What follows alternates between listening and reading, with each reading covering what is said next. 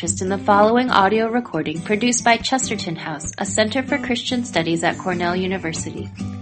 Support for Chesterton House comes entirely from listeners like you, and we invite you to help us continue making the recordings of past lectures available at no cost through a donation to the ministry. You can find additional resources and make a donation at www.chestertonhouse.org. This audio recording is copyrighted and unauthorized duplication is prohibited. Back in the mid 80s, Dr. Carson was here uh, and spoke uh, about 2 Corinthians. And so I'm interested in uh, in asking you to welcome him again this morning. And this is a day when we seek God's presence and blessing. Dr. Chris.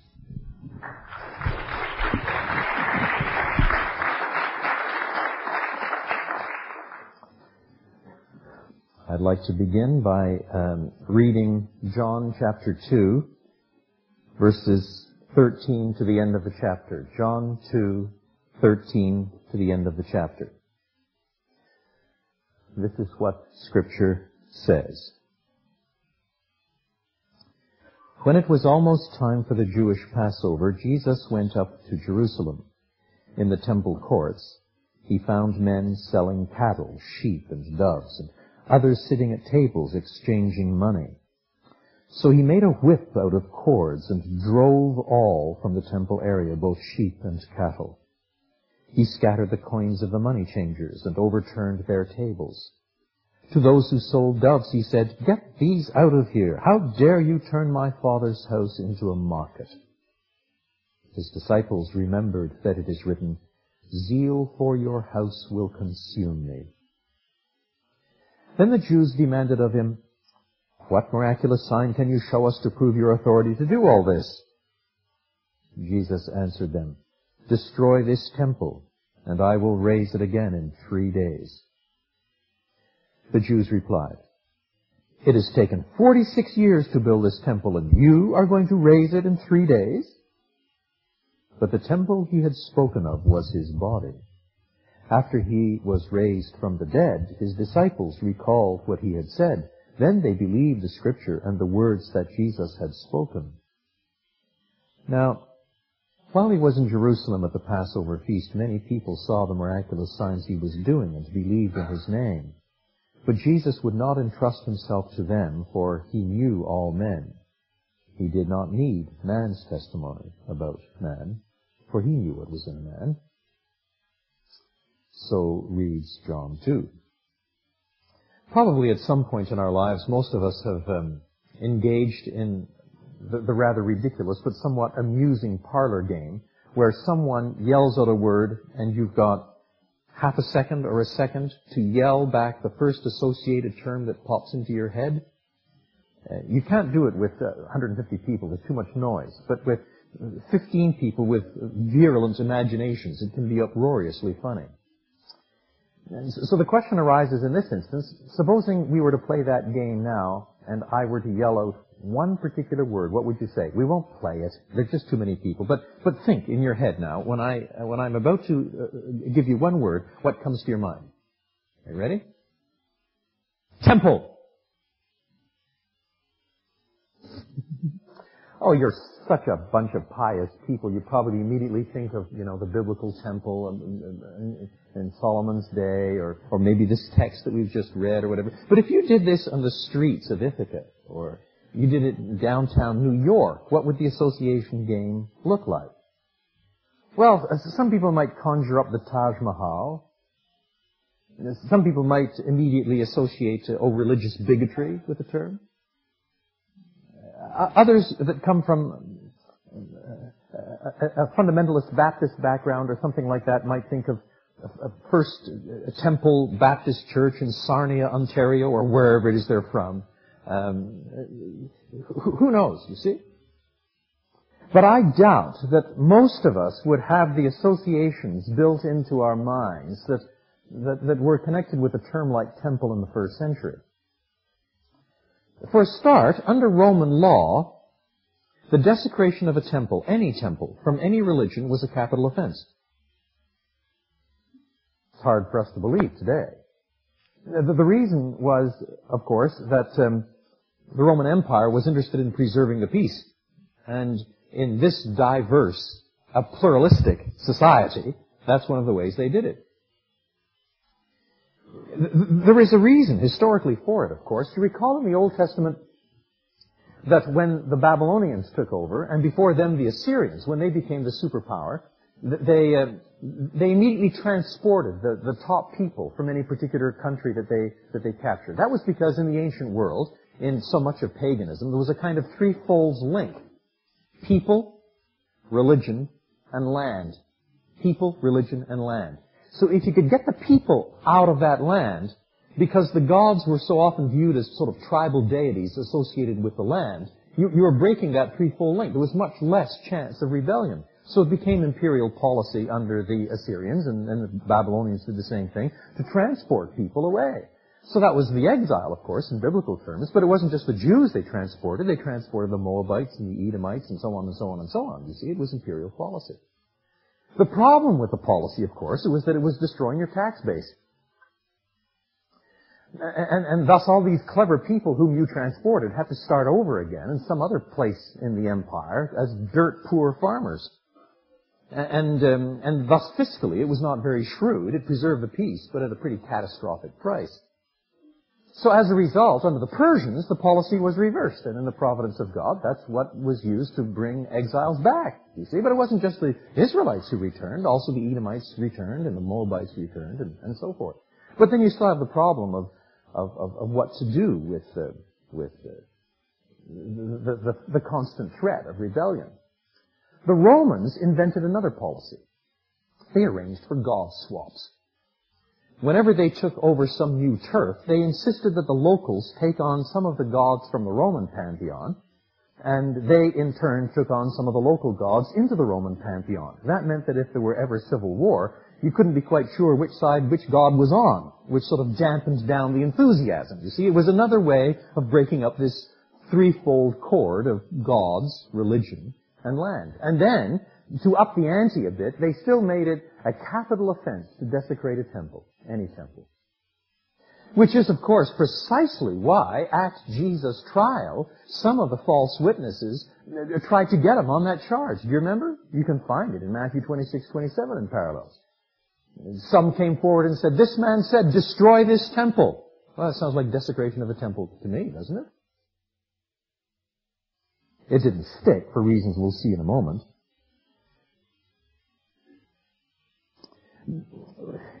in, in, in the Jewish mind, of course, it was tighter yet.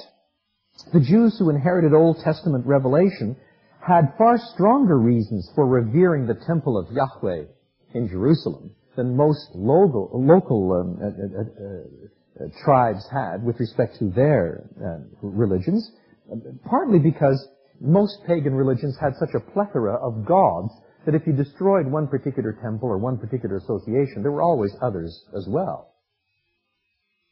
But for the first century Jew, this was the temple, Zion was the hill, Jerusalem was the city where God, the living God, the one God, the sole creator and sovereign, had chosen to meet with his people. The sacrifices offered there were tied directly or indirectly to all of their history.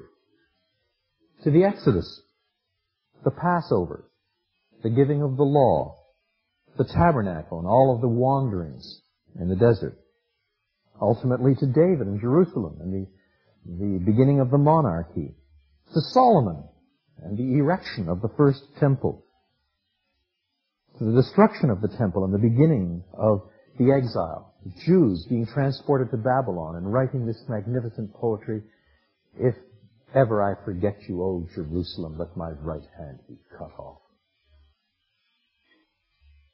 Then the rebuilding of a much smaller temple, a two-bit thing in comparison. And then the massive enlargement and beautification that had been going on for 46 years under Herod. Still, God chose to meet His people here. It was a sacrifice every morning and every evening. Three, now four, great feast days that brought up such a large percentage of the Jewish people to the capital year after year after year. And on Yom Kippur, the Day of Atonement, the high priest and only the high priest, once a year, took the blood of a bull and the blood of a goat and entered behind that curtain that no one else dared broach and sprinkled the blood of those two animals on the top of a wooden chest, the so-called mercy seat on top of the Ark of the Covenant. Thus the temple had come to represent for the Jews far more than any modern church building or cathedral might symbolize. This place was unique. It was the focus of hope, of messianic expectation. Hence, in the birth narratives in Luke, you, you, you come across Anna and Simeon waiting in the temple, waiting for the coming of the Messiah. Do you see? And even for the worldly, the nature emphasis, though it was political, though it was tied to national self-identity, was still heavily bound up with the temple. Even zealots were not simply manipulating people by appealing to the temple. During the wretched siege of Jerusalem, in AD 66 to 70, before the temple was finally destroyed by the Romans in AD 70, for those four years when the city was shut up and they were consuming what food they had from the inside, they had their own internal water supply and so on, not a day failed. Even when the starvation became so horrible that people were eating the dead bodies of other people. You can find the descriptions in, in Josephus. Even when things had got that bad, they never failed to offer the morning and the evening sacrifice until the wall fell. Which meant that they were preserving animals that no one dared eat because they were restricted for temple use. Now, into this world, the world in which the temple was paramount, Jesus, the Messiah, was born. It's not our world. It was His world. And the passage before us tells us what Jesus thought of the temple. And I'm, I'm not sure we can understand exactly what He meant, or even generally what He meant, until we begin to see the sheer importance of the temple in the mind of a first century Jew, such as Jesus. If we understand the passage aright, we will not learn something about church buildings, which, in comparison, is an entirely negligible subject, but what it means, in fact, to meet God, to come face to face with the living God and be acceptable to Him. Now, it might be useful to divide the passage in front of us into three parts, in each of which something is predicated of the temple. First, verses 13 to 17, the temple must be cleansed. The temple must be cleansed. Now, a small excursus. Every serious reader of the Bible knows that there is an account of the cleansing of the temple during Passion Week. That is the week that leads up to Jesus' death. It's reported by all three of the synoptic gospels, Matthew, Mark, and Luke, but not by John. John mentions the cleansing of the temple here the beginning of Jesus' ministry in John chapter 2. The majority of biblical scholars today hold that there could only have been one such cleansing, and therefore they say somebody's got it wrong. Um, they say, amongst other things, had there been two cleansings, the temple authorities surely would never have let Jesus get away with it entirely the second time uh, once caused consternation enough. But if he even started the second round, they would have uh, immediately stopped him and arrested him. There were enough security folk around. Moreover, they say theological reasons can be advanced as to why John moved the account here, or alternatively, why the Synoptic Gospels moved the account. And, and thus, um, they're, they're, playing fast and loose, one side or the other, with history in order to um, make their their uh, account uh, theologically slanted in some particular direction. Uh, how shall we respond? Well, it is certainly correct that sometimes people do move things into non-chronological orders to, to provide topical arrangements of things. Uh, I remember a few years ago reading Antonia Fraser's magnificent biography, Cromwell, Our Chief of Men. And uh, until the years of the Protectorate, she follows largely chronological order. And then for the years of the Protectorate, she gives us four chapters of, of, of, of a topical discussion. And at that point, of course, you, have got to sort out your, your sequence on some other ground than merely the, the, the, the series in which he records incidents It's a topical arrangement. And, and certainly if you read, for example, Matthew 8 and 9, uh, there you have 10 miraculous stories, 10 miracle stories, and in Mark's gospel, those 10 stories are scattered over the whole thing. And here Matthew has gathered them together into a nice little clump because he is organizing things on a topical pattern. So that sort of thing goes on all the time. But it's a bit different if you claim to be locating something at a particular juncture when in fact it didn't really happen there. Then at that juncture, you, seem to be making a, um, uh, a, a, claim that is not true for the sake of a, a theological advantage. And then one has a bit more difficulty. It has to be said, moreover, that some scholars are chronically unable to accept two similar events regardless of the evidence. They just can't stand doublets. It gives them indigestion. Always they have to be explained in literary terms. We should not take too seriously the argument that the authorities would not have let Jesus do it the second time. I could well believe that argument if you tried to do it the next day. Uh, but if, in fact, you do hold that um, Jesus um, did it first in uh, Jerusalem uh, at the beginning of his ministry, and then two and a half to three and a half years passed before he tried it again, during which time he had come up to the temple repeatedly, probably several times a year. Then inevitably the authorities would let their guard down. Well, he did that at the beginning of his ministry. He was younger then, you know, and he was sort of making a scene, but he, he wouldn't do that sort of thing today. And so obviously uh, um, they, they let the guard down. So I'm not sure that that is much of an objection. A straightforward reading of both John and Synoptic Gospel shows that in both accounts the report is tied to that period of Jesus' history. In other words, in the evangelists' handling of their respective accounts, there is no hint here of a merely topical arrangement. Moreover, the theological reasons that some scholars advance to justify the view that John moved the story are unconvincing. For example, um, one uh, spends several pages in his commentary arguing that John moved it from chapter 13, quote, to make room for the foot washing, unquote. To make room for the foot washing?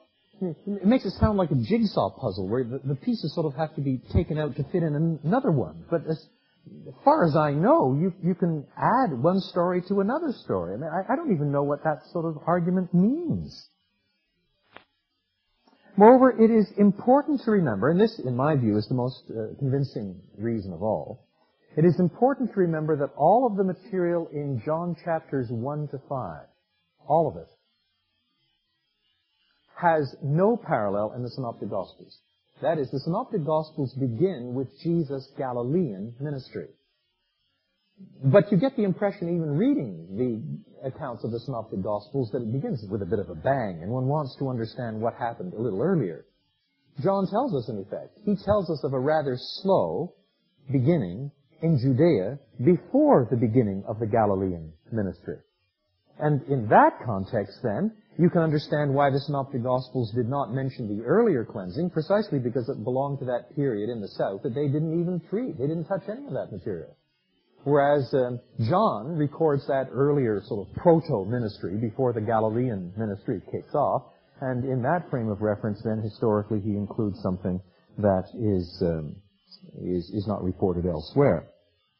Moreover, and this too, in my view, is convincing, that there is what is what might also almost be called an accidental collocation of the Johannine account and the synoptic account.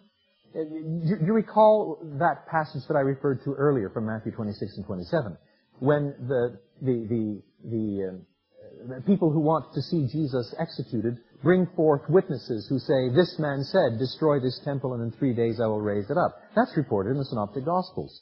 But there is no report in the Synoptic Gospels of Jesus actually saying it. All that you get is the report of the attack, but not the report of Jesus saying it. Moreover, it says that that charge didn't stick because they couldn't get the witnesses to agree. Well, if Jesus had said it during Holy Week, just a few days earlier, the witnesses would have had to have been remarkably slow not to have remembered it for those two or three days. If in fact he had said something along that line two or three years earlier, one can understand why the memories were a bit fuzzy around the edges. And um, from that perspective, it seems to me that these are accidental collocations between John and the synoptics which have the historical effect of reinforcing the credibility of the other account. Now, that's uh, merely historical rambling by the by. We come now to the actual cleansing. In the temple courts, Jesus finds men selling cattle, sheep, doves, and others sitting at tables exchanging money. Every devout male Jew, 20 or over, had to pay a temple tax. And this was supposed to be paid in Tyrian coinage because of the purity of its silver. This meant that when people came from around the empire, bringing their own money with them, they had to change their money. So this was providing a needed service. Moreover, if people came from Tarshish, from Spain, or from Italy, or wherever, and were going up perhaps on this once in their lifetime pilgrimage to Jerusalem on this high and holy day, you could understand that they didn't necessarily bring sheep with them. And, and so as a result, they would bring money and then buy the animals. And so as a result, there was a wonderful business that was set up to, to provide pilgrims with all of the animals that were necessary for proper sacrifice on, on Passover and for other high feasts. So there was a sense in which all of this was uh, entirely legitimate. But Jesus here, verse 15, made a whip out of cords, drove all from the temple area, both sheep and cattle. He scattered the coins of the money changers and overturned their tables. What are we to learn from this? Two things. First, the worship of God must not be devoured by forms.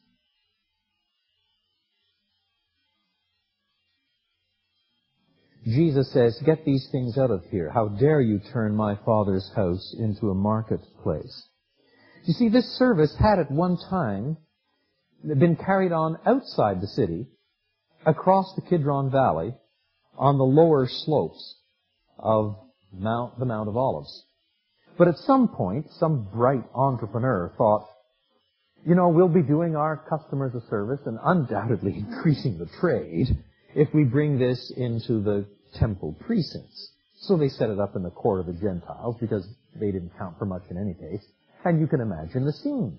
Instead of the whole temple area being quiet and hushed, you now have the bang of sheep and the smell must have been wonderful.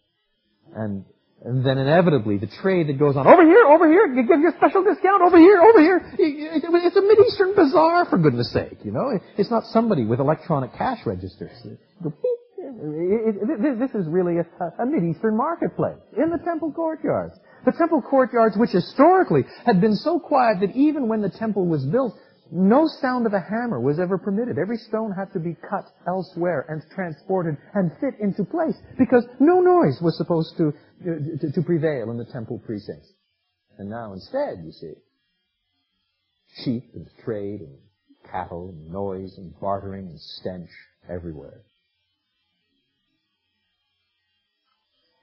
And so Jesus responds as he does. Now, in the Synoptic Gospels, when he does clear the temple, without saying anything about destroy this temple and in three days I'll raise it again. In the Synoptic Gospel, what he says is, My house shall be a house of prayer for all nations, but you have made it a den of, oh, thieves, a lot of our translations say. Probably leistai, the Greek word means guerrillas, a nationalist stronghold. It wasn't a real place of worship. And the charge there wasn't even a charge of corruption. It was becoming more and more a nationalist stronghold precisely because it was the Gentile courtyard that was taken over. But here the charge is a wee bit different. How dare you turn my father's house into a marketplace? In other words, from, from all external appearances, they got the purity of the silver right for their coins. They had the right turtle doves and purebred lambs, the appropriate bulls. Every, everything was formally correct. And the service, therefore, was entirely in line with Old Testament prescribed law.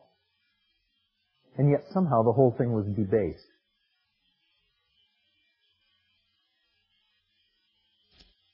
The details were right, and somehow God himself was forgotten.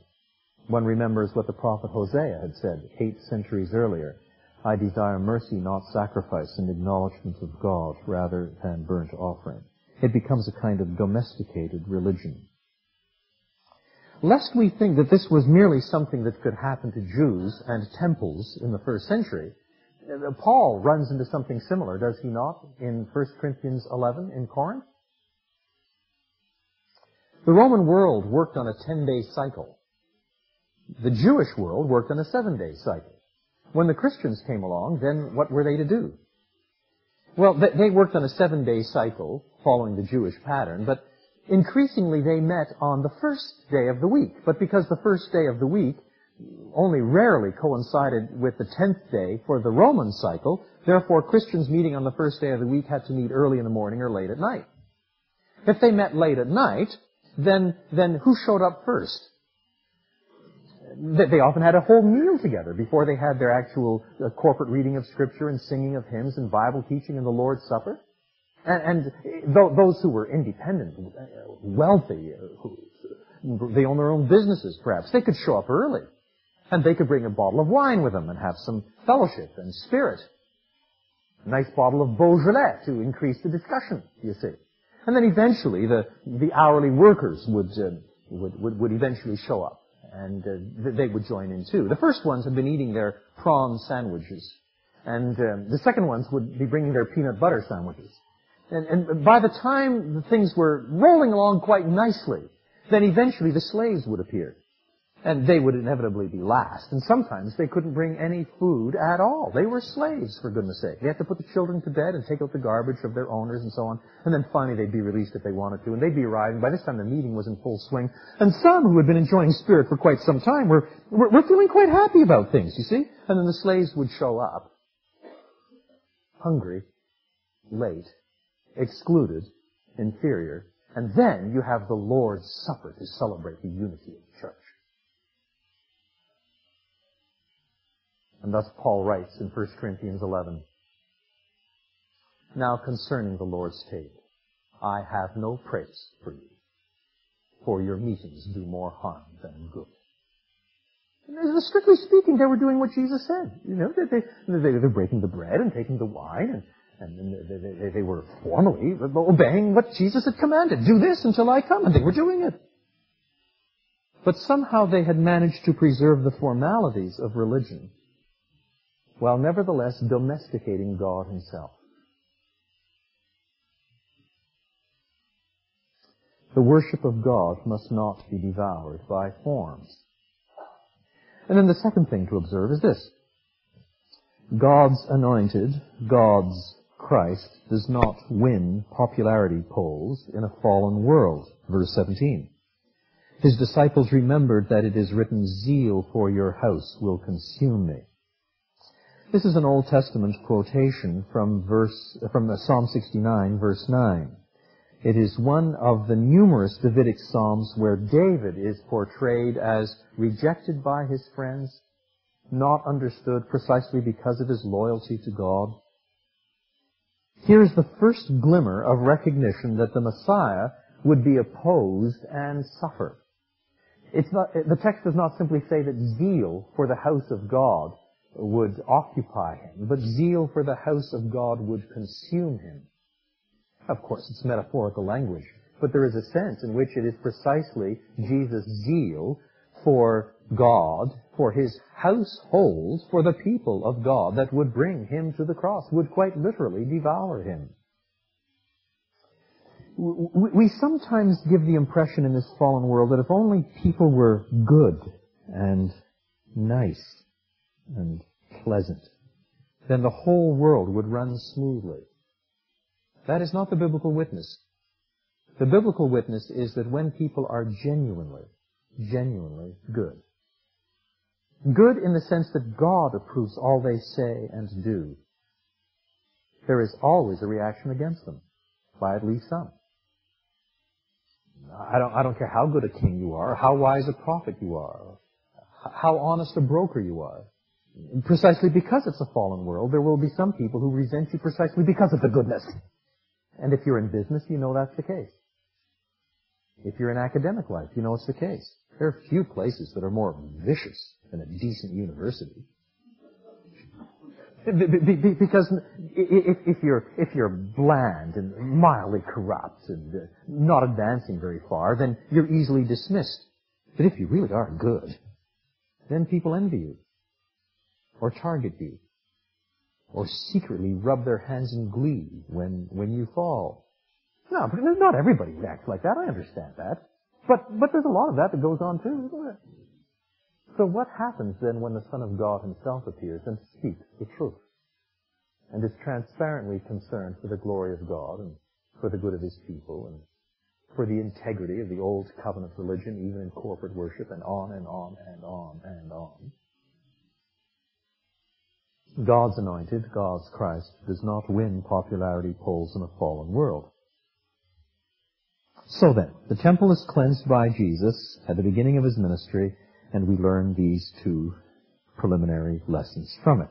Second, the temple must be destroyed and must be raised again. Now these enigmatic verses, 18 to 21. The temple must be destroyed and must be raised again. At one level, of course, the Jews, which expression in John's Gospel means quite a lot of different things. Here it refers to the temple authorities, the representatives perhaps of the Sanhedrin, since all of the parties in the account are Jews, including the writer. At one level, these Jews had the authority, indeed the obligation, to challenge the credentials of someone who would act like this. In one sense, they were entirely within their rights. Nevertheless, the question, verse 18, is somewhat magnificently naive. What miraculous sign can you show us to prove your authority to do all of this? You see, they display no critical self-examination whatsoever to reflect on whether Jesus' charges were just. They are more interested in power and authority and precedent than they are in whether or not the charge is just. More importantly, if Jesus had just been some hooligan, some thug in the street, who on a bad day, perhaps with too much booze in him, had decided to have a little fun in the precincts by overturning the tables of the money changers and whipping up the animals by beating them with cords, then they wouldn't have asked him this question. They wouldn't have said, oh, by what authority do you do this? Well, he's hiccuping in his vomit. No, this, this is not, that's not what would have happened. You see, they would have thrown him in jail, beaten him up for his pains, and that would have been the end of the account. The very fact that they ask the question recognize, recognizes that, that there is something to him that is different. He's already begun his public ministry in the South. He's already forming something of a following. They see that he is a religious teacher, and now he's making a religious teacher's charge. But if this is a serious religious teacher and a serious religious charge, then they should at least be asking him why he is making that charge. Instead, they don't answer, they don't address the heart of what he says. They turn it immediately into an authority question. By what right? That is, you're challenging our turf. You are invading what is our domain. What right do you have to question what we are doing as we regulate these matters? But it is Jesus' answer that is so shocking. Verse 19. Jesus answered them, destroy this temple and I will raise it again in three days. Clearly, Jesus' opponents did not have a clue what he meant.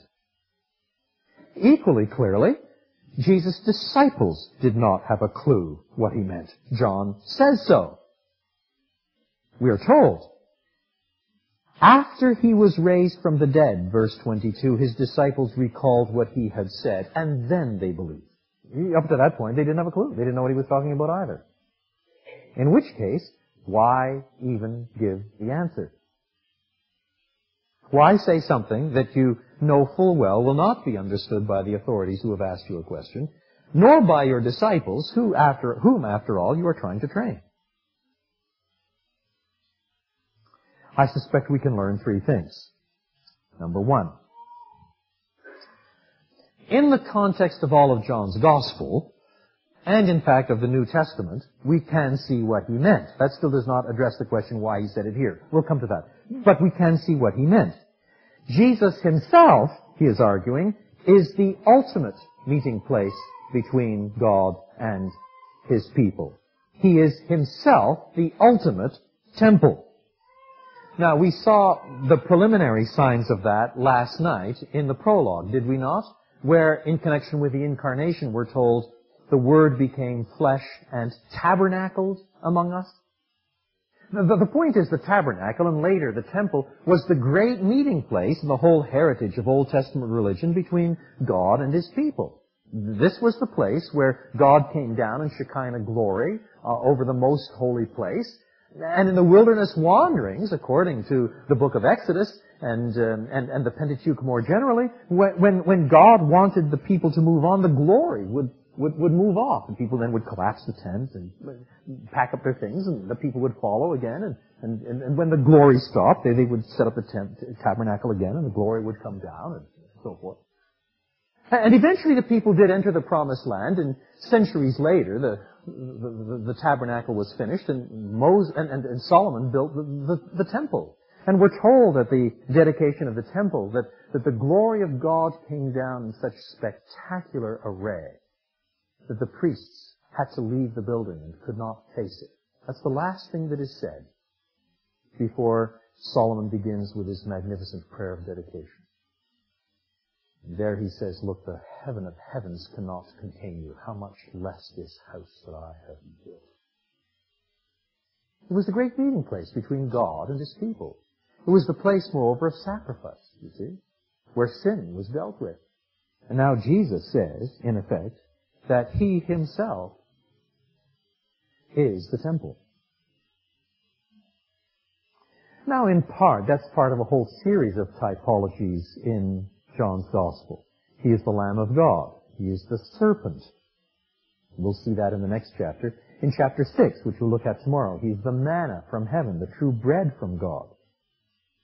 It is important to see that John is not here out of step with other New Testament writers. There is a long heritage in the New Testament that argues that if you read those Old Testament accounts appropriately in their Old Testament context, they are in fact foretelling. They are anticipating something. They are not ends in themselves, but they are predicting something.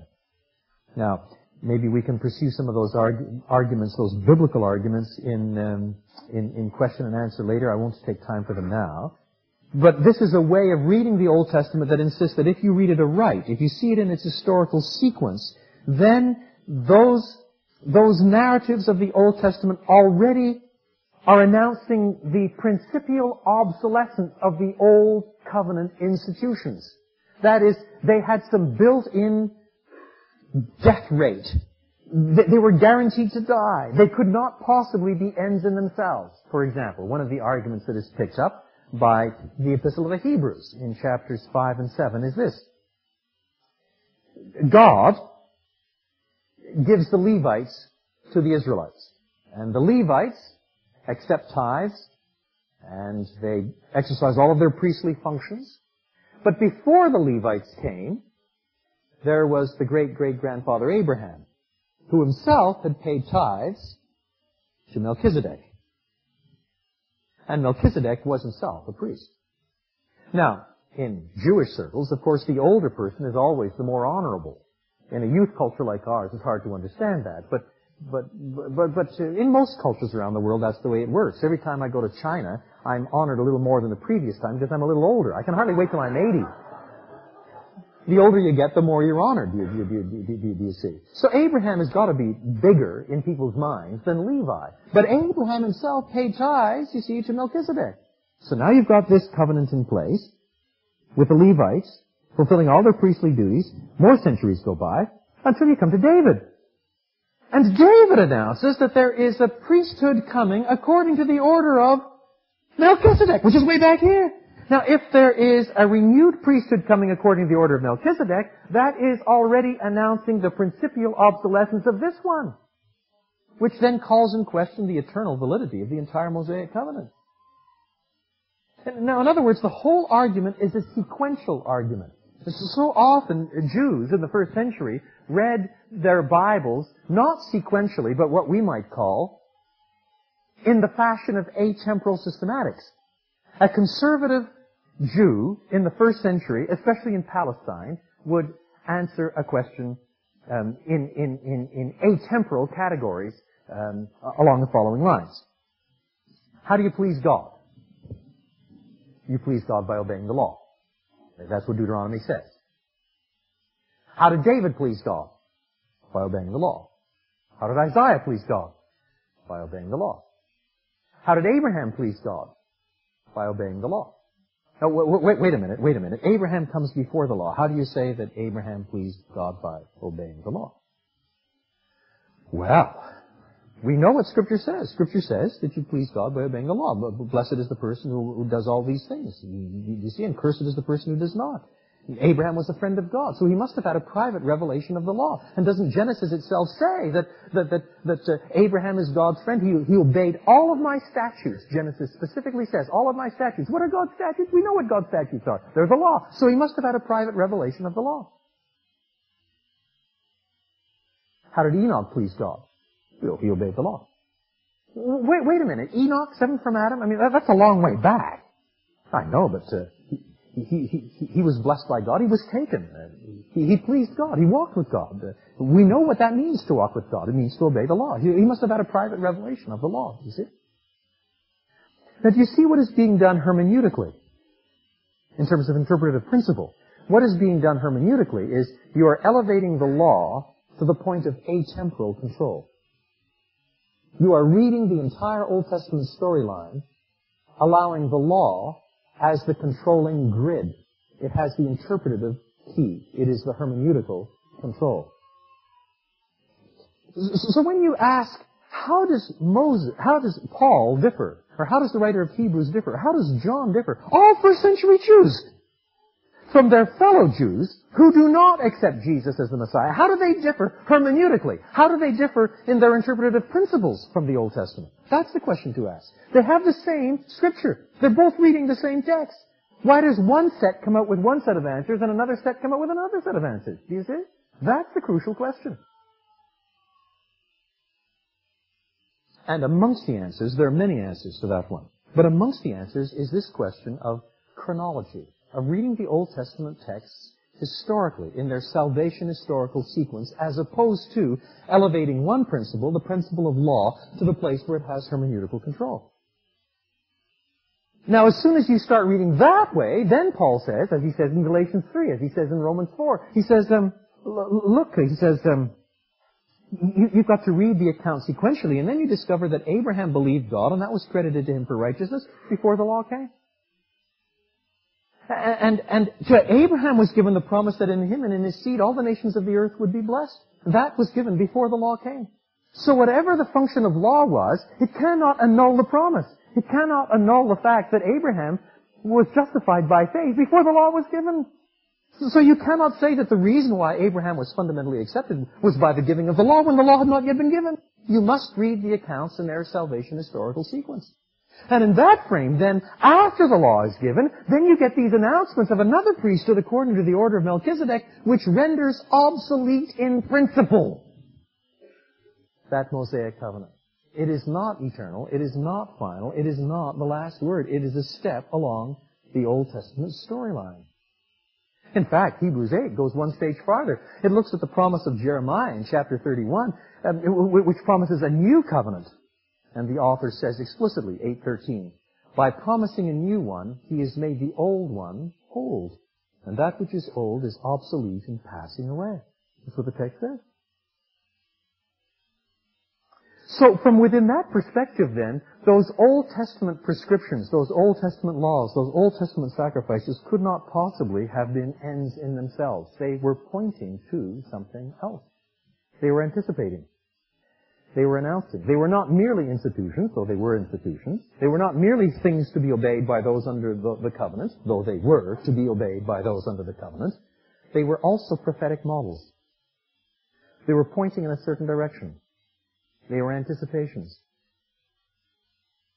And Jesus now claims, in fact, to be what the old covenant tabernacle, and temple fundamentally anticipated.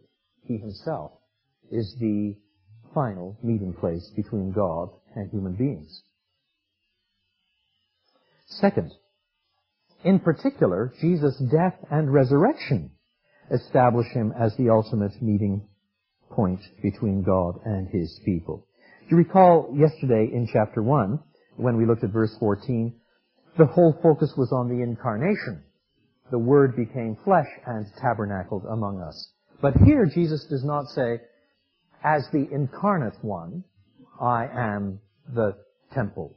I am the meeting place. He says, destroy this temple, and in three days I will raise it again.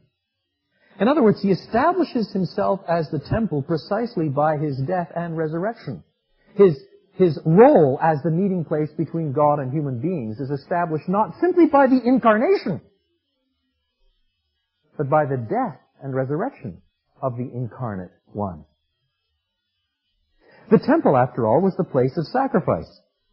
Jesus' body is the temple. The metaphor gets shifted a wee bit because you discover in the New Testament that Jesus is presented as the temple, and then he's presented as the sacrifice, and then he's presented as the priest. They all point him in different ways. And obviously, if you try and put those together at the same time, you've got such a horribly botched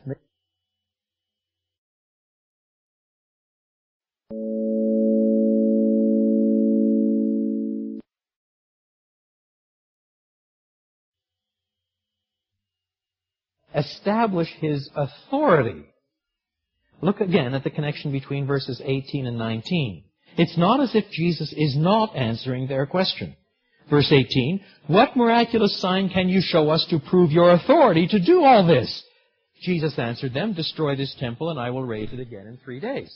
There is a sense, in other words, in which Jesus is giving all of this theology, but there is a sense in which he is answering their question. What is the authority base that establishes his right to do what he does in the temple? And the answer is, it's his resurrection. His resurrection has not yet taken place, but it's coming. And there is a sense, you see, in which it is precisely Jesus' resurrection from the dead, which in the public mind establish who he is, establishes authority, establishes identity. Thus the first century Christians preached Jesus crucified and resurrected.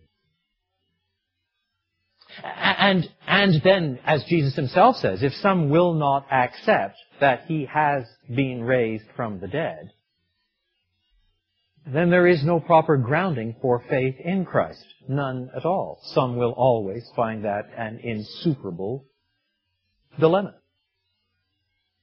But then you cannot know Him. You cannot trust Him. Paul says the same thing in 1 Corinthians 15, does he not?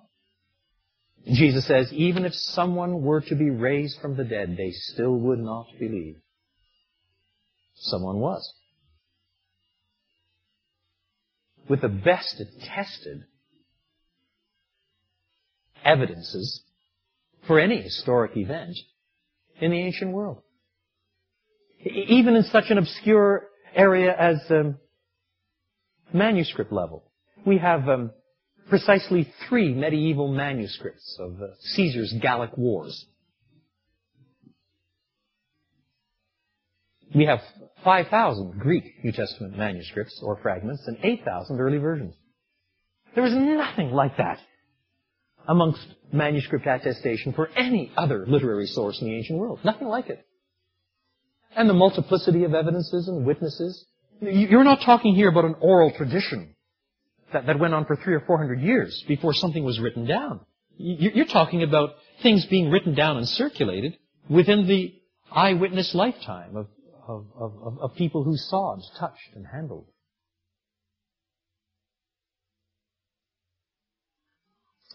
No, the connection between 18 and 19 is very important.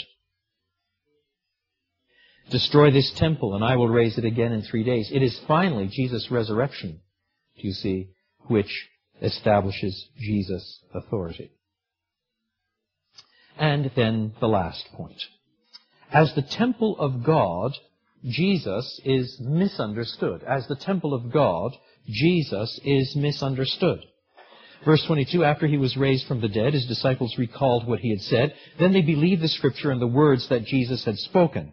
And then the next verses don't talk about the temple per se. They mention the Passover feast, but they relate this ongoing misunderstanding even amongst some who put their faith in him. While he was in Jerusalem at the Passover feast, many people saw the miraculous signs he was doing and believed in his name.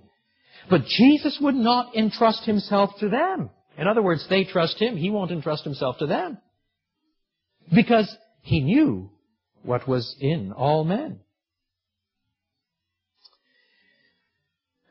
I want to draw your attention to two points. First, the disciples misunderstood him because the critical events to which Jesus was referring, his death and resurrection, had not yet taken place.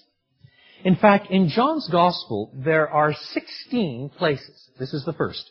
16 places where we're told that some people did not understand something about what Jesus said or what he did until after the resurrection. There's a time lag in their coming to faith. They didn't understand what he was talking about. 16 places. There is overt misunderstanding, and yet after Jesus is raised from the dead, then they understand.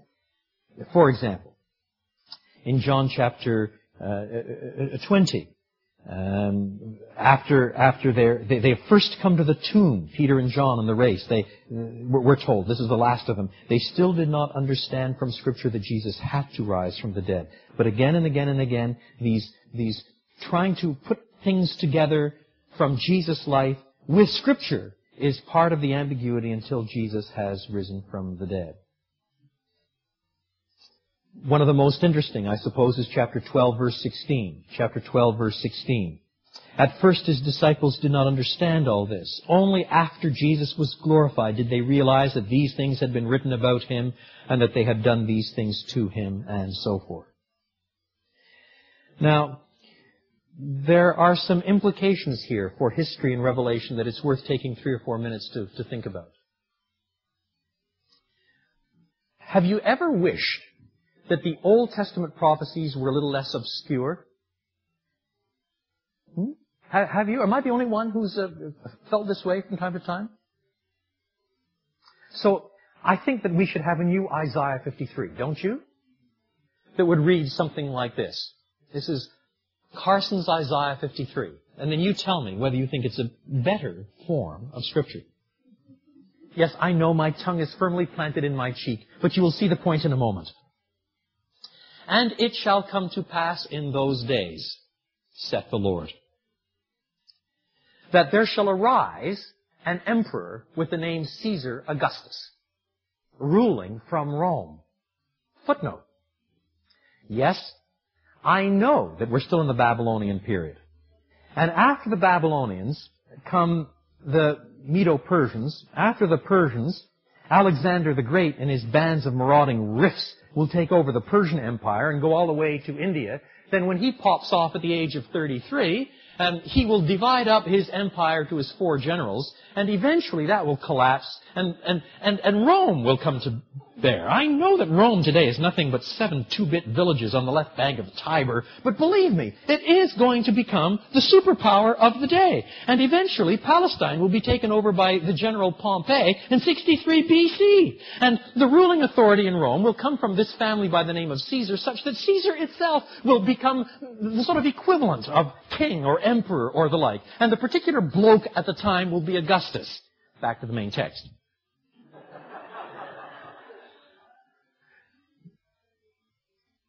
That there will be a young man by the name of Joseph and his betrothed wife, Mary.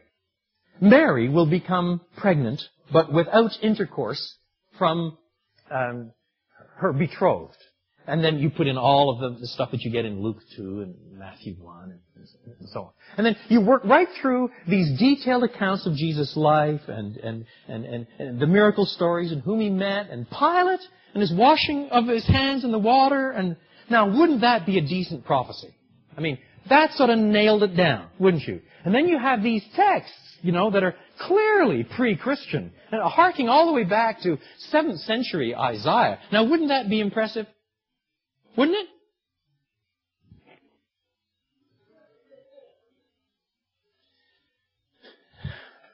I wonder how many babies in Israel would be called Joseph and Mary. Put yourself in Pilate's place.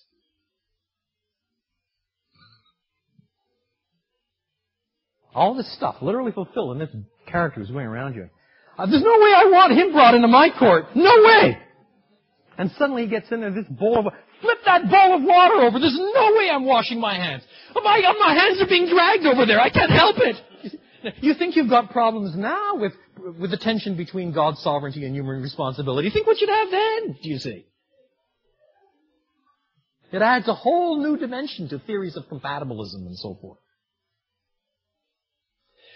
Now what God has done instead is given us many, many, many, many forms of prediction that were nevertheless, in some measure, obscured. They were obscured for two reasons. The first reason is because God, in His wisdom, obscured them. That is, He did not make all of the Old Testament prophecies that explicit. He made some that explicit. Thus, for example, the prophecy that Messiah would come from Bethlehem of Judea is a clear verbal prediction from Micah. And, and, and, and the religious leaders got it right when Herod the Great asked in, in, in Matthew 2 where he was to be born. They got it right. But there are some that come instead in terms of typologies and structures and so on. Do you see? But the second reason why they're obscured is because of our moral blindness. Which is why Jesus, after the resurrection in Luke 24, can say, O fools and slow of heart to believe all that the prophets have written. Because, you see, none of us, in our blindness and selfishness and self-focus, could imagine that God would bring about our redemption the way He did. That's our moral failure. The fact of the matter is there's no good evidence that any block of first century Jewish culture, including the proto-Christian block, the block of Jesus' disciples, put together that the same person who is the messianic Davidic king would also be the suffering servant who would go to the cross and bear our sins in his own body on the tree. Not even the disciples. Why? Because they were thick? Not quite up to Ivy League standards, maybe? Dumb fishermen, perhaps. Nope. Nobody else got it either. Because they were fools and slow of heart to believe all that the scriptures had written. And the folly, you see, in biblical terms, is, is not a reference to lower IQ. Folly, in biblical terms, is a moral category. It's the failure to see God and who He is. The failure to believe Him and read Him and trust Him on His own terms. And thus you see, when Jesus is crucified, you do not find the twelve saying, Yes, I can hardly wait till Sunday. They don't have it together, even then. No one is more surprised than they are on that first Sunday. But after he had risen from the dead, we are told, then the pieces began to come together. But then when they gave their apologetic in Jewish circles, you see, they, they, were not simply relating what they thought of Jesus independently of Scripture. They were relating what they thought of Jesus as they reread Scripture along those lines and said, yes, it was there in the first place. And the rebuke of the Master was right. O fools and slow of heart to believe all that was written. Now this biblical ambivalence in prophecy is a huge issue I would love to spend a lot more time on, but I'll pass. And I come now to my last point. Some misunderstand Jesus, the temple of God, because all they want is power religion. You see, although John has dealt with the peculiar misunderstanding of the disciples, he also wants to emphasize the perennial danger of half-hearted belief. Verses 23 to 25. Many people saw the miraculous signs he was doing and in consequence believed in his name. They are more impressed with the power displays than they are, in fact, with his word or his teaching or his commitment to go to the cross. Which is precisely why Jesus later says in chapter 8, verses 30 and 31, to some who had put their trust in him, if you continue in my word, then you are my disciples indeed. this is the place perhaps where we may stop and uh, open it up for questions and comments, and then I'll close in a word of prayer in a few minutes.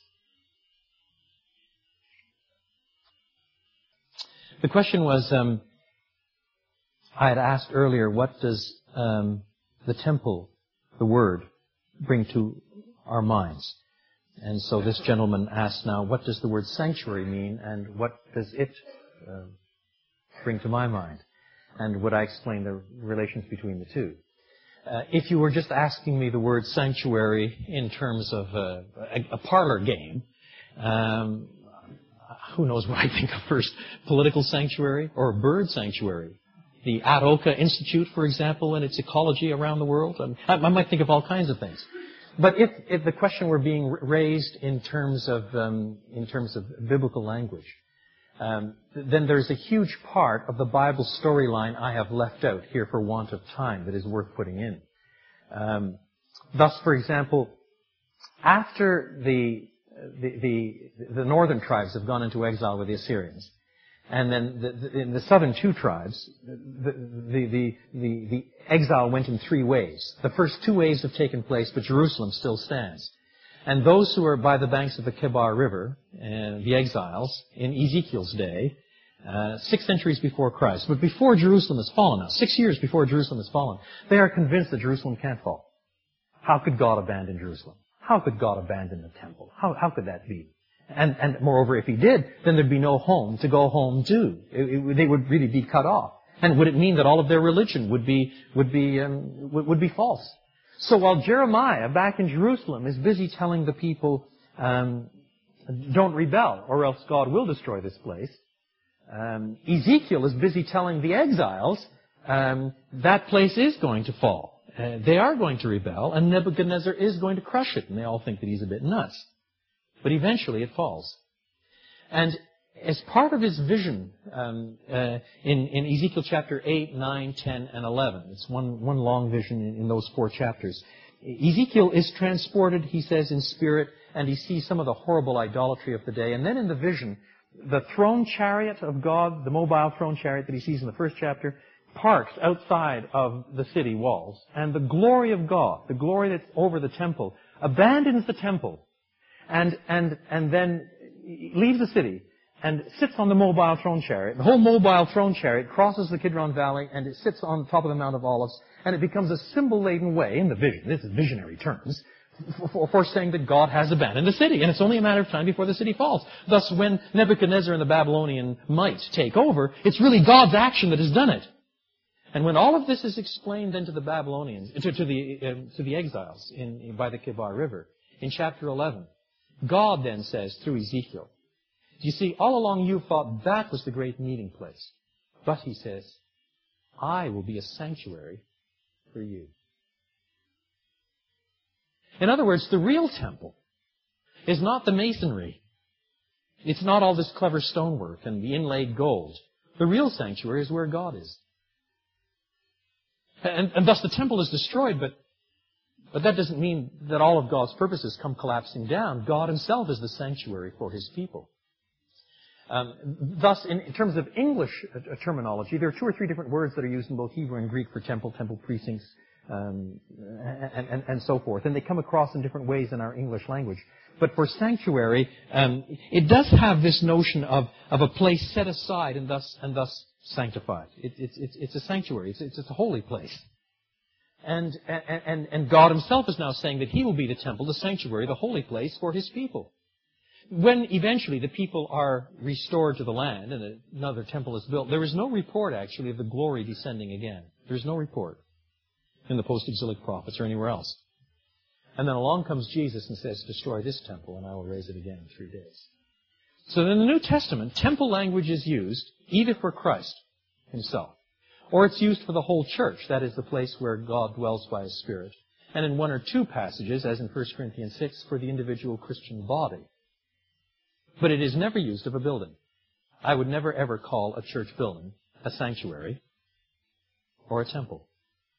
Because that language gets transmuted either to Christ or to the people of God where God dwells. And then the final vision, of course, in Revelation 21 and 22, is of the new heaven and the new earth. And there so many of the Old Testament streams come together. And one of those streams is really quite magnificent. The whole New Jerusalem, the whole city of God, is presented as a cube. As long and as wide and high. There's only one cube in the Old Testament. What is it? It's the most holy place. That is the inner room of the, the temple.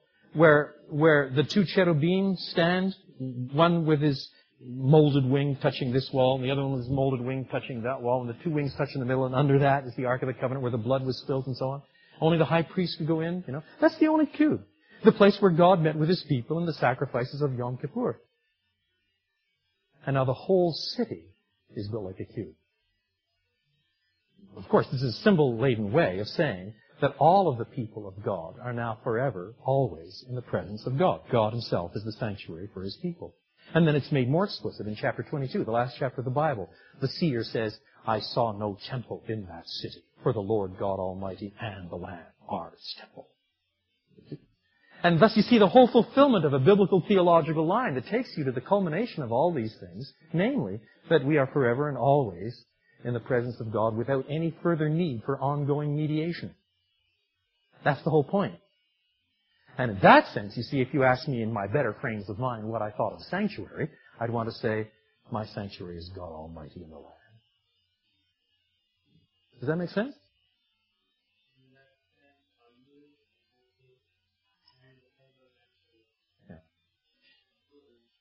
Um, it, it, the question is, in that sense, am I a sanctuary or temple in equivalence? You see, I would want to argue that they function in slightly different ways. Let, let me give an, an example that is just a bit removed, and I'll come back to it.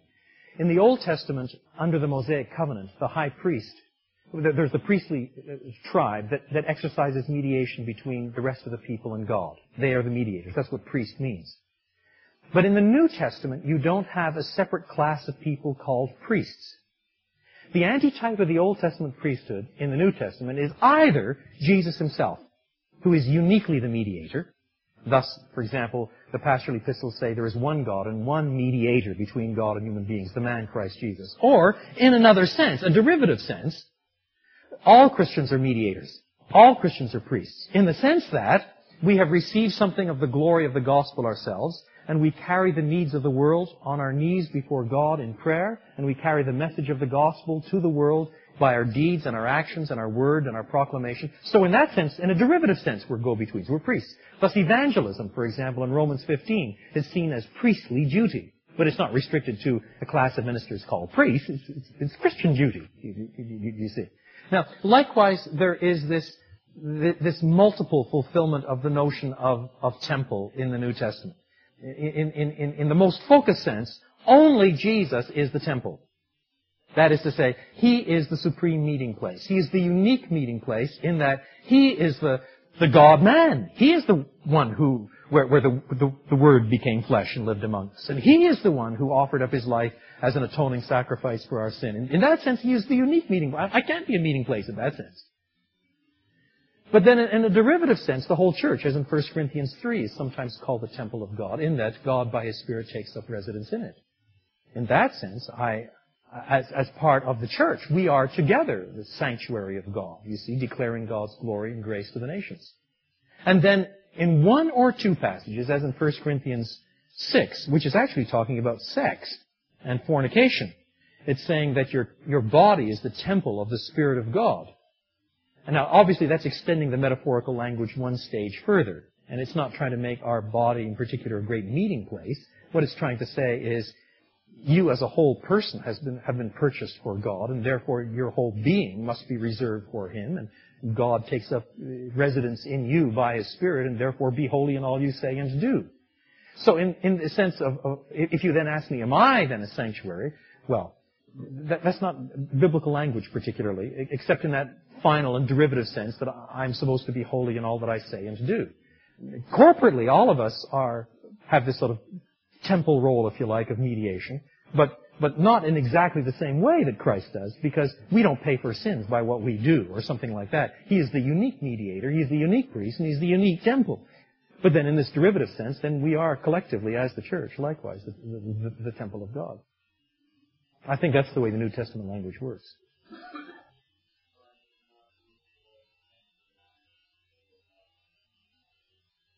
if, if you were saying, if you want to use sanctuary or temple, I don't mind if somebody says, I'm a temple of God, I'm a sanctuary of God, in the sense that this means that you are reserved for Him to be holy. But not carrying with it all the notions of, of mediation or offering a sacrifice or, you know, it seems to me that that language is either reserved for Jesus or it is used collectively of the whole church. All right? Sir. Oh, yes. That's a very good question. Why did the Romans destroy the temple when it was against their, their, their, their, their laws of desecration of the temple?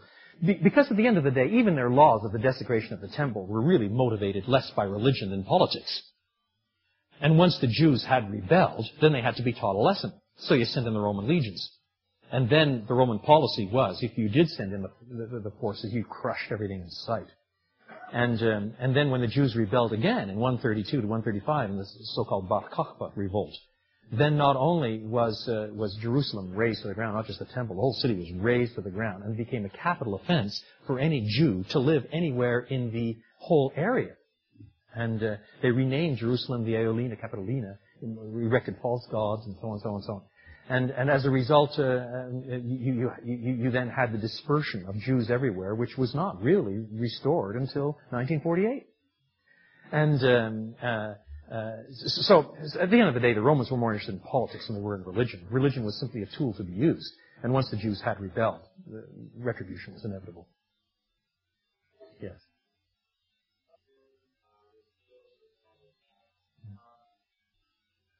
Did you hear the question? Yes? Um, there is always a need for Christian men and women to be full of zeal for the gospel, for the truth of God, and so on. On the other hand, the line between that and merely succumbing to the sort of angry young man syndrome, uh, where I've got it right and all my forebears have got it wrong, is sometimes thin.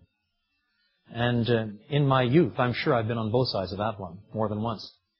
Um, there, is, there, is, there is sometimes a kind of um, genuine, revolutionary, God-fearing, reforming faith in uh, young folk who have not been seduced by all of the platitudes and uh, hypocrisies of an older generation. But there is sometimes also just a kind of arrogance that the young people cannot see as arrogance, precisely because they have not learned nuance or depth yet.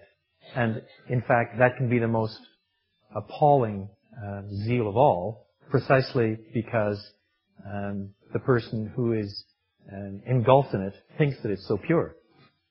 And moreover, Jesus at this point in his ministry is not uh, 17 either. He's uh, 30, 31.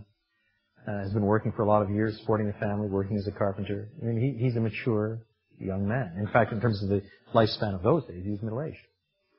And um, and moreover, um, at some place we have to feed in the fact that Jesus really is the Son of God and is not being seduced by his own personal arrogance here. Uh, it's much more likely to happen to me um, uh, having said that, nevertheless, this does not then become an excuse for a kind of laissez-faire, don't rock the boat, um, sort of approach, a kind of liturgical, as it was in the beginning, is now, and evermore shall be, world without end, amen. Um, and sometimes it does take a certain kind of, um, of, of revolutionary upset. And, and in the history of the church, uh, God help us, there have been some revolutions both ways. That is, of people who have just been angry, young people who who end up just just just being uh, cultic destroyers. And then there have been others like George Whitefield and John and Charles Wesley and so on, who eventually became enormous luminaries by the grace of God in the church. And uh, which one is is sometimes only established with time. I am sure of this, that the dividing line is whether there's a fundamental and deep-seated and thought through and mature and understanding grasp of Scripture, and on the one hand, a real fear of and, love for God on the other, and a genuine, genuine compassion for people. I'm going to stick my neck out here and say something that I probably, I don't know if I should say it or not. It's right on the edge of what, something I should say in public or not, especially on tape. But I'll, I'll say it. The difference between Francis Schaeffer and his son was precisely on this point. When Francis Schaeffer uh, said sometimes the most blisteringly prophetic things, you never ever doubted that he loved you, and that he loved the church, and that he was a broken man. His son just too often sounded like an angry young man. Hmm. Yeah, the question was, um, um, this this um, this lady has some questions about um, biblical prophecy. Um, are we really to hold that the Old Testament does uh, holistically point forward to Jesus? Because it really does seem as if there is a kind of proof texting that goes on in which this little bit is made to fit this and that little bit is made to fit that, and it's all very convenient, but you can probably prove anything that way. Is that is that a fair representation of your, your question? Yeah. Um, my problem is you just hit my button. I teach three PhD seminars just on that question. And, um, and, and, it interests me enormously. And if, if, uh, if the Lord gives me enough birthdays, um, one of the last big things I want to write in my high 60s, but I need to do some more stuff first in other areas, is a two-volume work on the relationship between the Testaments. When I did my PhD at Cambridge, my Doktorvater was a chap called Barnabas Lindars. And his first book was called New Testament Apologetic, in which his entire thesis was that the New Testament writers constantly ripped Old Testament texts out of their context. In other words, there's no real substantive connection whatsoever, but rather they had come to be convinced about who Jesus was, and then they found nice little proof texts to prove their stuff. And they really didn't understand those Old Testament texts at all. And then along the spectrum, you read someone like, oh, John Broadus' commentary on Matthew, 1886. This is reverent, full of good theology, and so on, so on, so on. But every time he comes to Matthew quoting the Old Testament, the, uh, of the New Testament writers, Matthew and Hebrews are probably the toughest in terms of the way they use the Old Testament. Every time he comes to a, an Old Testament quotation from Matthew, he says something like this. I don't have a clue what Matthew was saying, but because it's the Word of God, we must accept it and we'll go on from there. That's it. That's what he says. You see? In, in, a, in, a, in a seven or eight hundred page commentary. Well, that's much better than my Doktorvater, or at least there's a bit of reference there. He admits that he might not know something, uh, which my Doktorvater couldn't, couldn't admit. Um, uh, so, so it's a markup. But I would want to argue that in fact there are whole patterns and structures, and one of the obligations of a Christian is to get his or her Bible together so that it's a unified Bible. I do think it holds together. The trouble is I can't answer it in two, two minutes. I mean, I've tried to give you some hints about the way some of those things work here. Um, and, and, and I, you could easily spend uh, two or three weekend seminars to start finding the principles by which the New Testament writers are quoting the Old Testament. When you begin to see how they work, then there are a whole lot of other texts that begin to fall into those sorts of patterns as well. And you think, oh, the lights come on. Oh, yes, oh, yes. And, and, and, and the, how they're reading it, what, the Old Testament text, and what the warrant is. And how they differ from Jews. That's why I was going on about, about a Christian Jew and a non-Christian Jew in the first century. They're reading the same text. Why, why are they coming out with different answers? And, and it's not just perversity on either side. There is a whole worldview that's different, and one of them is in fact, one of the differences, one of the hermeneutical differences is one has raised the lots to the level of hermeneutical control, and the other is reading it as part of a storyline. And it makes a huge difference in where you come out in the interpretation of the text, you see? And I would want to argue, if I had time, that the New Testament uh, thinking through of these things is very deep, um, very realistic, textually complex, textually integrated, and really does confirm again and again and again and again that the whole of the, the Bible is nothing less than the Word of God. And I, I think that's important not only from the point of view of having an integrated Bible, I think it's ultimately important for the formation of, of your own worldview. It's, it's, it's how you create a unified outlook a, a, a Christian worldview that's mature and stable. And if you don't have that, then, then you're far more in danger of becoming uh, eclectic. A little snippet from here and a snippet from there, and then you're not stable. You're always open to something else because you can always add a bit more into an eclectic pile. Uh, stable Christians who, who, who evangelize worldviewishly have to have a Christian worldview to begin with.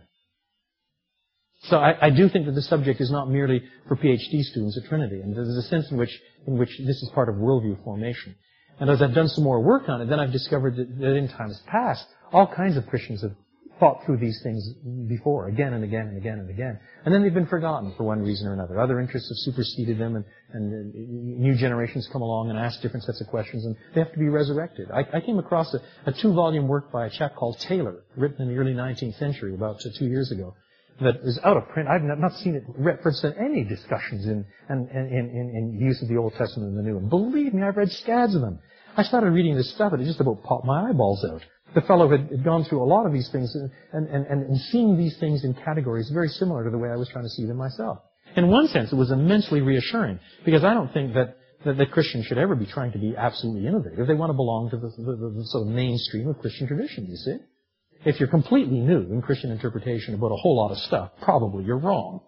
And, and so, so um, there's a sense in which it was rather reassuring, you see, to, to find this, this depth of richness that, that, uh, that in fact previous generations have thought through.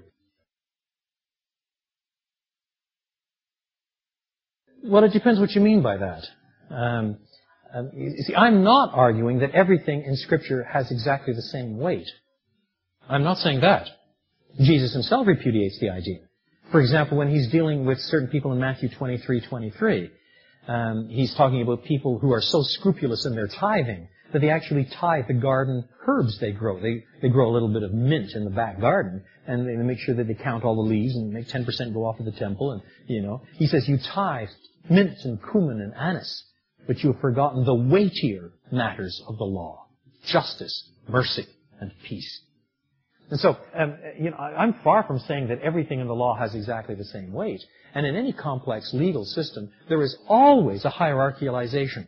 That's part of Jesus' argument, for example, in John 5 and John 8 on the Sabbath. He, there's one set of laws that says you put aside the seventh day, make it holy, don't do any work. Another law says you circumcise uh, a male child on the eighth day.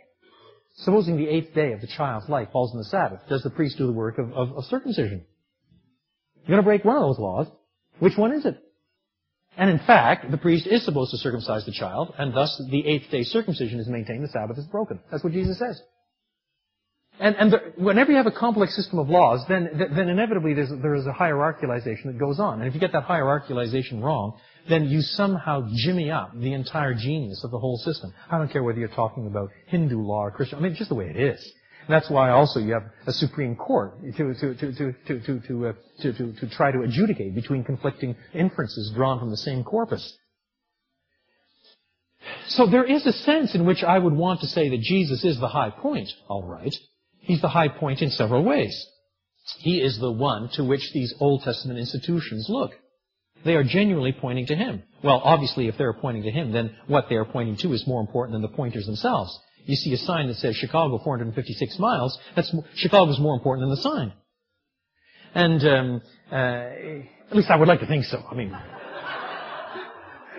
and, um, and in fact, I'm going to take back to Chicago a new verb. Um, here the weather ithicates, I, am told. Uh, let me tell you, the, the Chicago weather ithicates as well. Uh, but I, I, I don't know if I can introduce Ithacates into Chicago. So instead of Chicago eight, I mean, it doesn't sound nearly as good. The, the, so I, think I think I got to bring back the verb to ithicate to Chicago. Um, so, so within this, this frame of reference, I, I do want to say that Jesus really is the center, and in one sense, he does form the the center in such a way that without him, you can't make sense of the whole. He, he, himself thus in some sense does exercise a kind of hermeneutical control. But, but, but, but.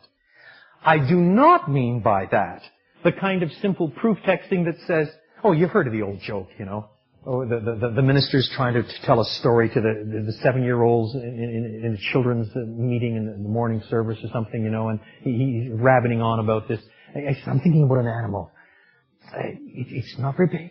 It's got a nice bushy gray tail.